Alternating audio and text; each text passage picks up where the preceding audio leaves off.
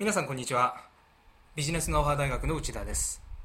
今日は独り勝ちできるビジネスの領域とはというテーマで少しお話したいと思います。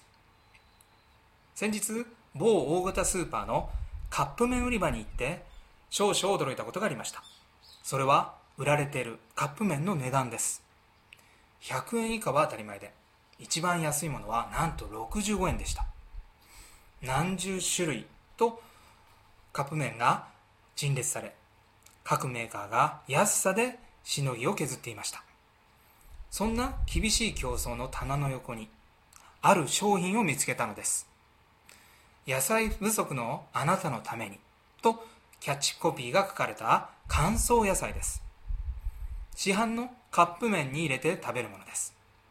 そんなに大きくないパッケージで値段は208円。品薄になっていたので結構売れているようでした。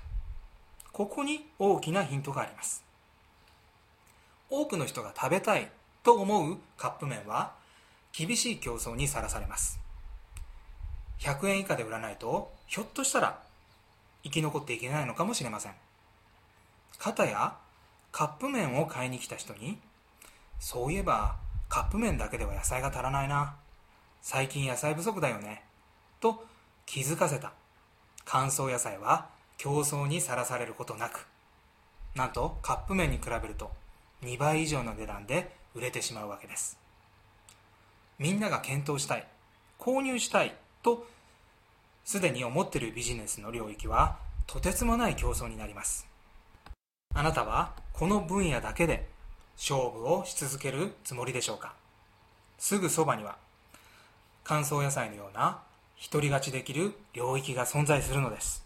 そう。お客様の隠れてるニーズ。